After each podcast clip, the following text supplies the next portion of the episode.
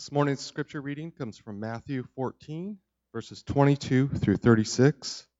Immediately he made the disciples get into the boat and go before him to the other side, while he dismissed the crowds. And after he had dismissed the crowds, he went up on the mountain by himself to pray. When evening came, excuse me, when evening came, he was there alone. But the boat by this time was a long way from the land, beaten by the waves from the wind, was against them. And in the fourth watch of the night he came to them, walking on the sea. But when the disciples saw him walking on the sea, they were terrified and said, It is a ghost, and they cried out in fear. But immediately Jesus spoke to them, saying, Take heart, it is I, do not be afraid. And Peter answered him, Lord, if it is you, command me to come to you on the water. He said, Come. So Peter got out of the boat and walked on the water and came to Jesus. But when he saw the wind, he was afraid, and beginning to sink, he cried out, Lord, save me. Jesus immediately reached out to reached out his hand and took hold of him, saying to him, O you of little faith, why did you doubt?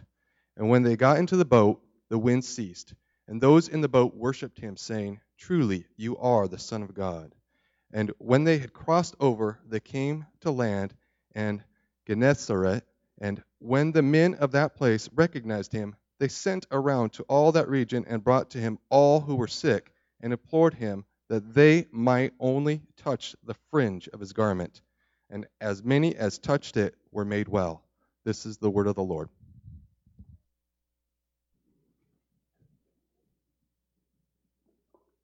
Good morning.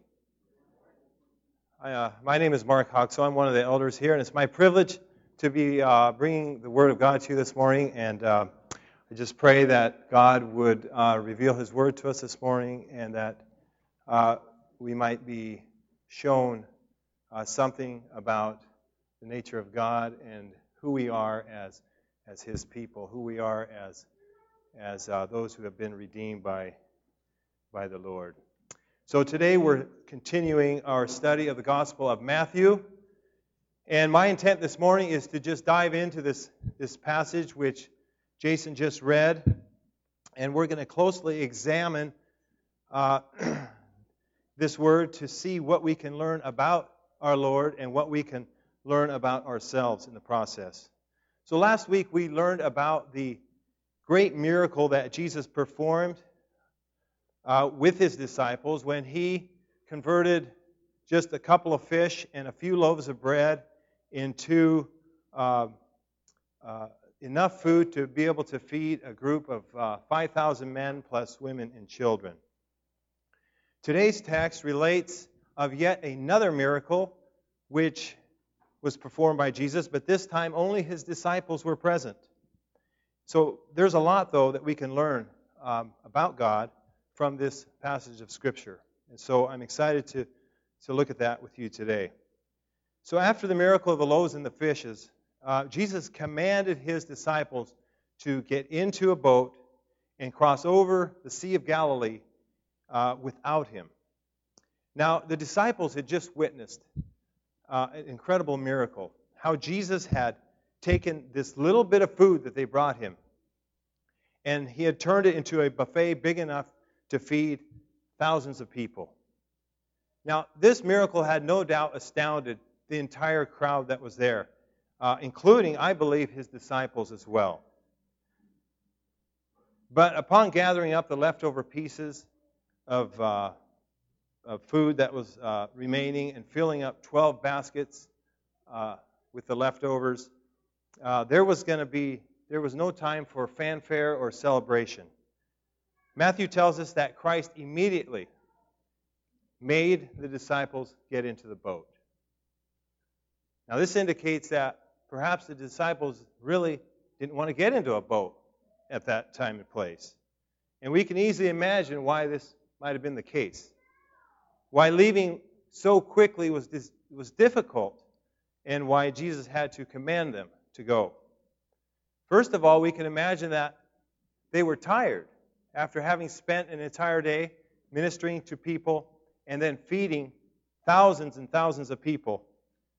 Uh, the idea of getting into a boat and rowing four or five miles at dusk, knowing that they would be well uh, into the night before, they, before getting to where they were going, probably seemed a bit overwhelming to them at the time.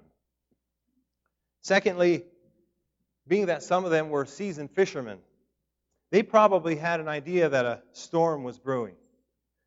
Perhaps the wind was beginning to blow, and they knew based on their experience on the sea as fishermen that it wouldn't be long and the sea would be turning pretty nasty. But thirdly, this was a great moment. And the multitudes that were there were finally recognizing that Jesus, Christ, was the Messiah. And they were they were stirring amongst themselves that he should be crowned king. We know that from John's gospel when he gives us the same account of this uh, miracle that after Jesus after the the, the, the uh, people had eaten when the people saw the sign that he had done they said this is indeed the prophet who is come into the world perceiving then that they were about to come and take him by force to make him king Jesus withdrew again to the mountain by himself. Based on what we know about the disciples, they likely were thinking about the positions of influence that they would have in a Jesus Christ administration. After all, they had been traveling with Jesus around the countryside for the past several years, learning at his feet, seeing his power firsthand, even having received power from him to perform many of the same miracles in the same works that Jesus had done healing diseases, casting out demons, and so forth. Certainly, they must have imagined that they would be accorded um, some important role in, in Christ's kingdom. But even though Jesus had come to establish a kingdom, it wasn't the crowd's prerogative to crown him. His kingdom would be established uh, not only by his perfect life of righteousness and holiness, but by his very suffering and death on a Roman cross, the shedding of his blood and the breaking of his body, a path to kingship that very few in this crowd, including his disciples, would readily understand or accept. But despite their reluctance, these disciples were obedient to the command of Christ, and they got on the boat and they set off toward that little area of land called Gennesaret. Meanwhile, after the disciples had gotten on the boat, Jesus dismisses the crowd.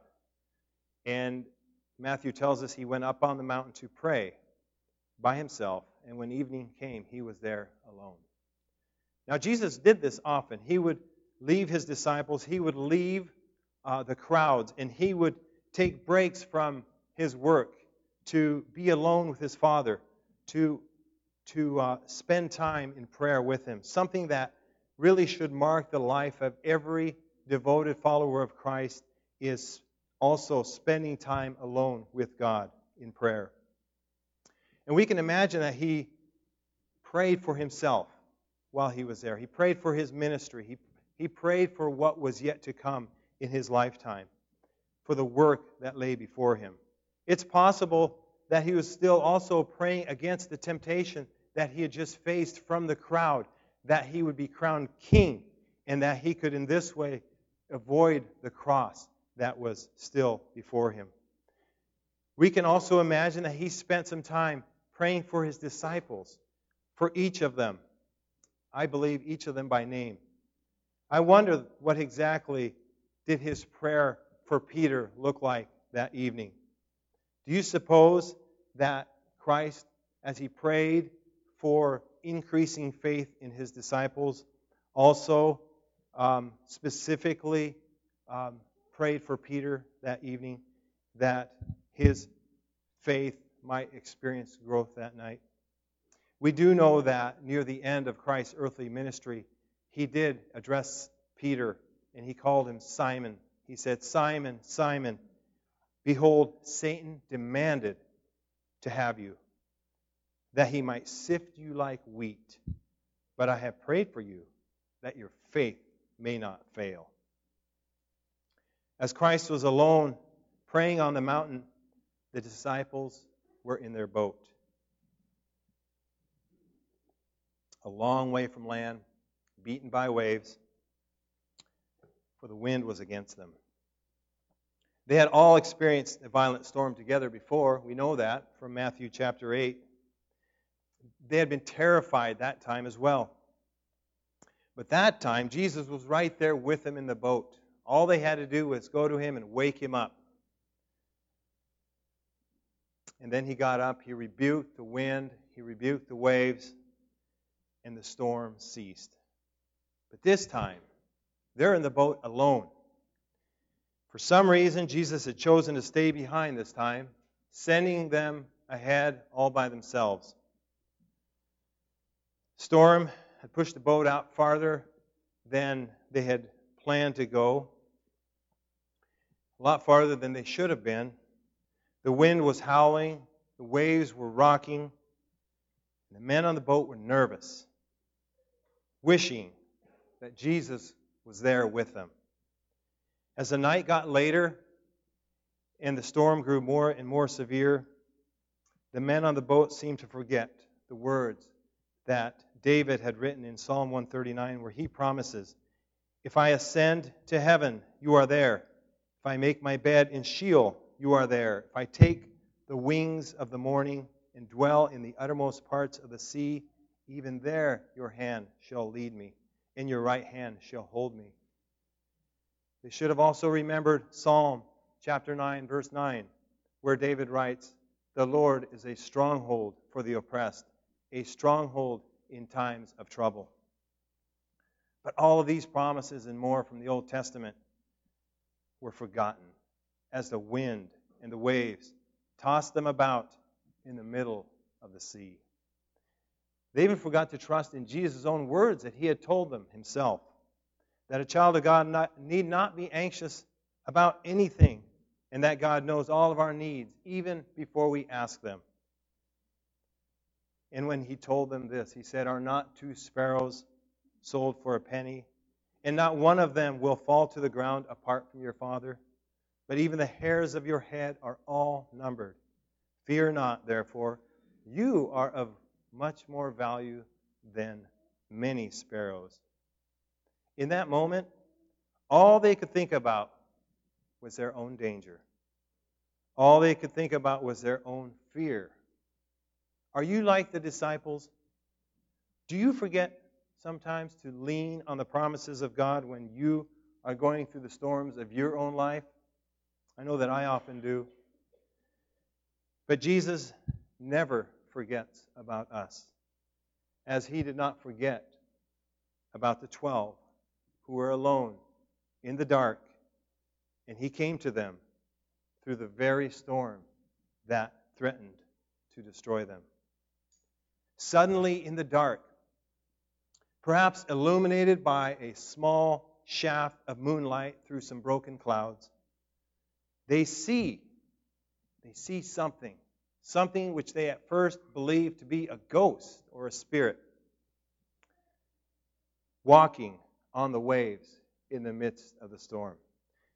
It was the fourth watch of the night, Matthew tells us, which means that it was between 3 o'clock and 6 o'clock in the morning. They had been on this boat now for over nine hours.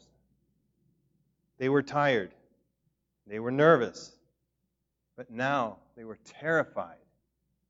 And they cried out in fear. But Matthew tells us that immediately Jesus spoke to them, saying, Take heart, it is I. Do not be afraid. Peter answered him, Lord, if it is you, can command me to come out to you on the water. What a relief this must have been for the disciples. This was no ghost walking on the water, this was their Savior. Now, Peter is an interesting disciple. Uh, he's probably one of my favorites. He was often a naturally brash and overconfident guy. And more than once, this has gotten him into trouble, even with Jesus himself. But it wasn't his brashness that caused him to want to go out into the water. Not this time. being a seasoned fisherman, uh, he had probably been thrown off the boat more than once as he sailed in the sea in the midst of storms. And so his desire to get out of the boat in the middle of a storm had to be based on faith that he would be more secure with Jesus out in the waves than he was on that boat. Now, according to Bible scholars, a more correct take on Peter's answer is Lord, since it is you, command me to come to you on the water, not if it is you. In other words, Peter is not expressing doubt about whether or not this really is Jesus on the water. He's expressing his faith in, in the words he just heard from the person standing on the waves. And his first desire is to be near him. And he doesn't just jump into the water to swim over to where Jesus is. He asks for a command to go to Jesus. At that moment, getting out of the boat and going out in the waves seemed like a better option for Peter because it meant being with Jesus. Now, Jesus didn't come out there in the waves while the disciples were in the boat to teach them how to walk on water. That wasn't his purpose. He came to demonstrate that he was willing to do whatever necessary to rescue his children. He didn't have to walk on the water to rescue them either. He could have just appeared on the boat right next to them, calmed the storm, and they could have finished their journey on the boat. Or he could have just stayed on the mountain where he was praying and calmed the storm from where he was. But he came to them on the water to leave forever in their minds and in ours the extent to which he will go to bring us relief from the storm. No matter what the storm is in our lives, we will never be in a place where Jesus cannot find us or cannot rescue us. He promises to protect his own, whom he will never fail or forsake. Now, this should give us hope. God's people have no real reason to fear, although we may have often anxiety in our life. We have no real reason for it no matter how hopeless and threatening our problems seem to be. We all face storms in life, some more than others. But all of us suffer at one point or another in some way. But despite how bleak our situation may seem, how dark the night, or how great the waves, we are never beyond our Father's care. Now we know that Peter's request came out to Jesus the request that he said when he said, Command me to come to you. That it was not a bad or a sinful desire. Because Jesus answers Peter's request with just one word Come. And that's all it took for Peter to get out of the boat. And before the other disciples had a chance to say a word, Peter was out on the water, doing what Jesus was doing, walking on the waves. I'm not sure how close Peter got to Jesus before he began to sink. Matthew seems to indicate that he got all the way to Jesus. But perhaps he was only a few steps into it before he took his eyes off of Jesus and he began to doubt. And he began to sink because he began to focus on the wind It says, When he saw the wind, he was afraid. And beginning to sink, he cried out, Lord, save me. How much does this describe exactly what happens to us when we, in the middle of the storms of our own lives, take our eyes off of Jesus and focus instead on the circumstances causing our storm, the storm going on in our lives? We begin to sink the dark and turbulent waters of unbelief, despair, hopelessness, and misery begin to pull us down.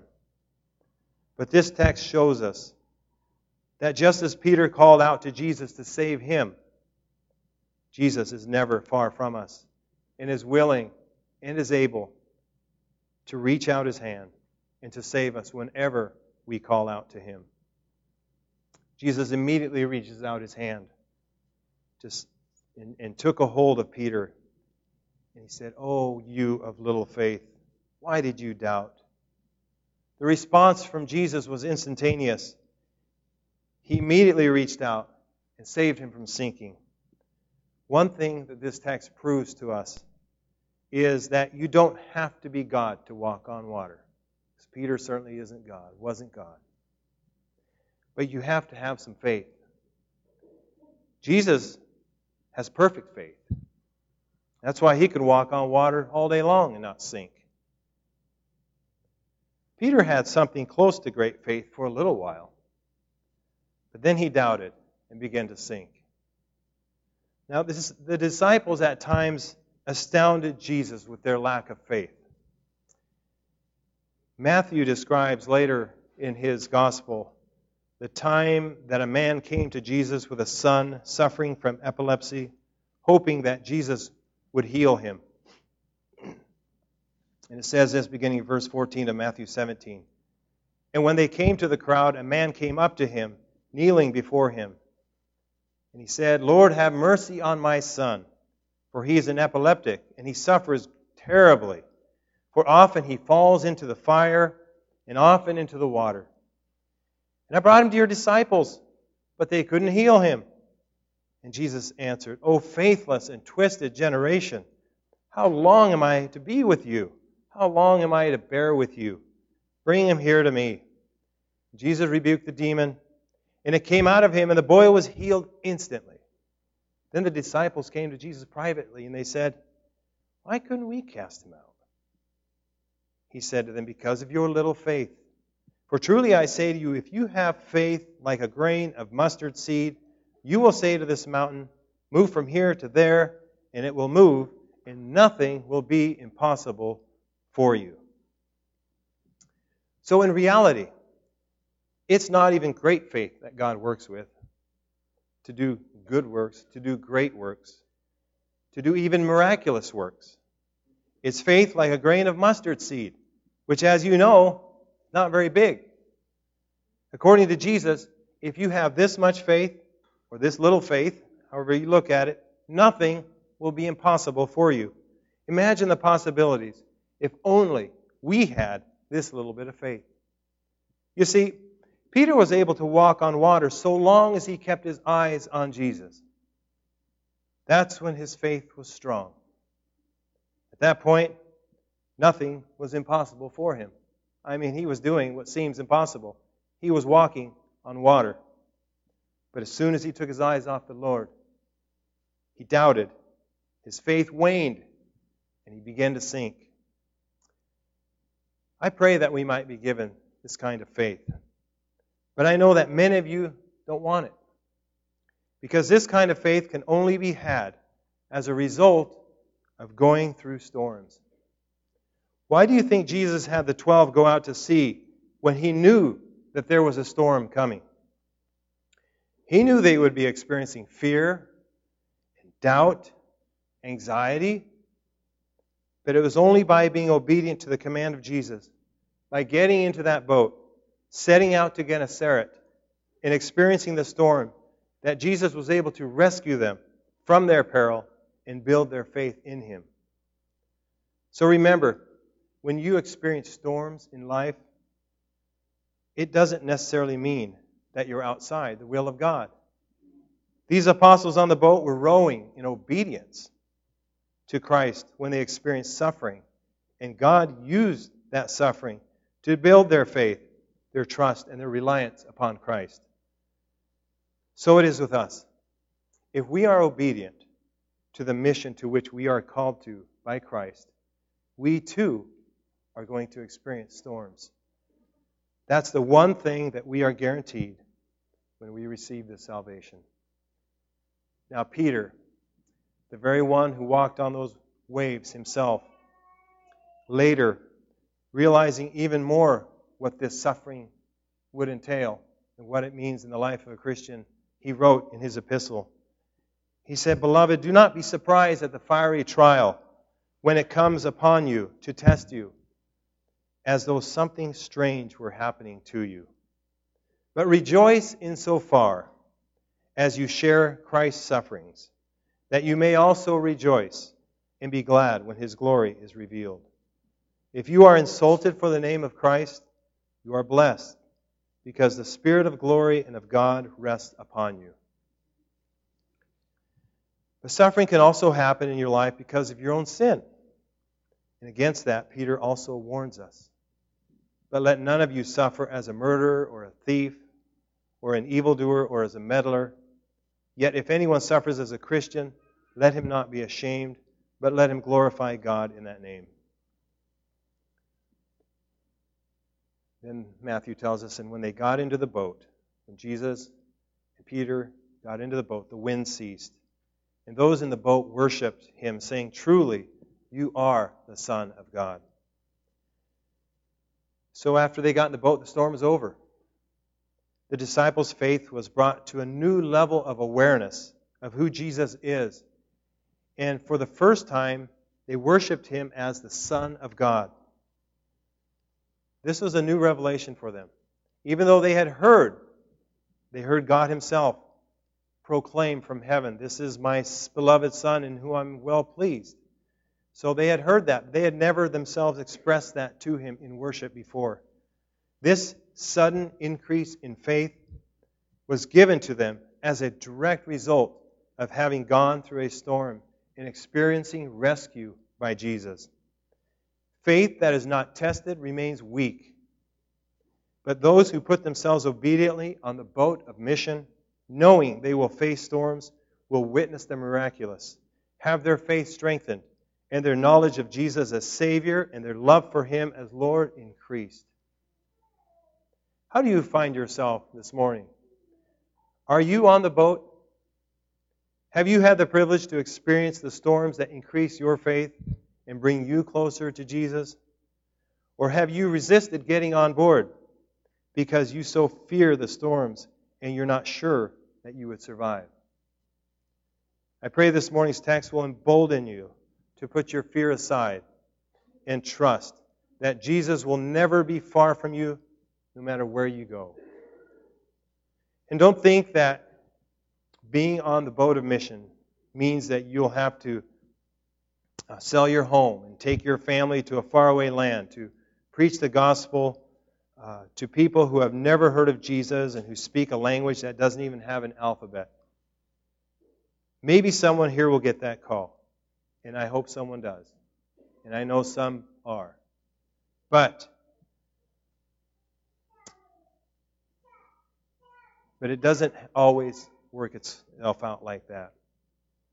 Getting for, the, for most of us, getting on the boat simply means that we begin to view our neighbors, our coworkers, or our family members who don't know Jesus as our mission field. And we begin to pray for them, love them, and serve them, and pray for them, and love them, and serve them. And just as the disciples didn't all get on individual boats to cross the sea, we do our best work in community. That is one of the purposes that we have for our road groups, our small groups that gather outside of our Sunday service to do mission together. Now, granted, we are still learning as a church what this looks like and how to best go about doing this, but after having the Soma conference here about a month ago, we have a better idea how it should happen. And this is something that we will be focusing on in the near future and communicating that with all of you. So then, Matthew tells us that when they crossed over, they came to land at Gennesaret. And when the men of that place recognized him, they sent around to all that region and brought to him all who were sick and implored him that they might only touch the fringe of his garment and as many as touched it were made well. Finally, they got to where they were going, an area of land called Gennesaret. This was a small but very beautiful plain that was located on the uh, western shore of, of uh, the Sea of Galilee, between Cap- Capernaum, Capernaum and Magdala. It was a lush and fertile area that was devoted to farming. So there were no homes or town or there were no cities or towns in that in that particular area. There were some that were fairly close by, but not right where they landed. So they grew a wide variety of crops there. Um, it was a quiet, peaceful region. Uh, it was a good place to rest and to retreat. And uh, perhaps Jesus was thinking that he'd be able to spend a little time alone with his disciples there and just to kind of rest and maybe, you know, uh, debrief a little bit about what they had witnessed, what they had experienced. But again, Jesus' plan was interrupted by crowds and crowds of people who come to him uh, bringing all their sick and all their ill. But apparently, or so apparently, the word had gotten out. And so once the word got out, more and more people went out and told people, and they began to bring uh, their sick to him. Now, Jesus had previously, in the last several years, in that same area, healed many, perhaps thousands of people already. But apparently, there were still many who uh, were still suffering from various afflictions. Perhaps they had heard of the time when Jesus had healed this woman who had a hemorrhage of blood. Um, the woman who had been healed simply by touching the hem of his garment. So they also came believing that if they just touched the fringe of his garment, they would be healed. Whatever their motives or whatever their thinking was, Jesus had compassion on them. And he honored their expression of faith, and he healed, Matthew says, all, or as many as touched his garment were made well. Isn't that amazing? It'd be great now, wouldn't it, if all of these people who came and experienced what Jesus was doing, those who either witnessed the healings or those who were healed themselves, um, if they became devoted followers of Christ, devoted disciples. But we know from John's gospel, when John describes the, the uh, time after Jesus had fed the multitude of 5,000, um, that Jesus offered himself as the bread of life, come down from heaven. That if you eat of this bread, he told them, this heavenly bread, he says, you will never hunger again. He says, if you drink of this heavenly drink, you will never thirst again. Many were offended by that when they learned what it really meant to drink, to eat the heavenly bread and to drink the heavenly drink. And many of them were, they left. They, they, they no longer were interested. Like many today who love God only for what's available on His table, rather than for loving Him for who He is most of the multitude wanted little to do with Jesus after he had healed them. Jesus was grieved that the people only wanted physical healing when he really was offering spiritual healing. But he didn't withhold the physical healing from them. Despite their ingratitude and their selfishness, their superficiality, he mercifully healed them in order to reveal to them and to the world the compassionate heart of God. Now, it was only a year later that the multitudes of people that were there that day, and many others, would choose a murderer named Barabbas to be released from prison instead of Jesus. This decision that the people made put Jesus firmly on the course of suffering the most horrible death this world has ever known. After three years of loving, healing, and deeply caring for the people of Israel, he was rejected. He was beaten. He was spit upon. And he was nailed to the cross. Among his final words before he died were these Father, forgive them, for they know not what they do. After he died, he was buried. But on the third day, he rose again. For the next 40 days, he was with his disciples, encouraging them, comforting them, and instructing them. And then he ascended into heaven. But before he did, he left his disciples with these words All authority in heaven and on earth has been given to me. Go therefore and make disciples of all nations, baptizing them in the name of the Father, and of the Son, and of the Holy Spirit, teaching them to observe all things I have commanded you. And behold, I am with you always to the end of the age. This was the mission command that Jesus gave his disciples the last time they seen him face to face. They obediently carried it out for the rest of their lives on earth, which for many of them wasn't very long.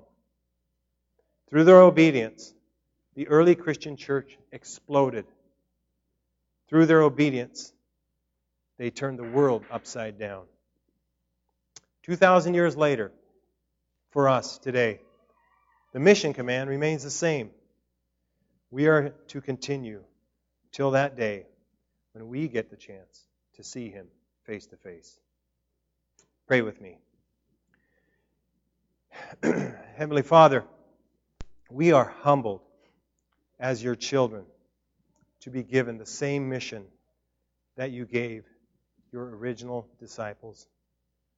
Father, we know that it's only through your Spirit, through your Holy Spirit, that you equip and that you enable any of us to be on mission for you.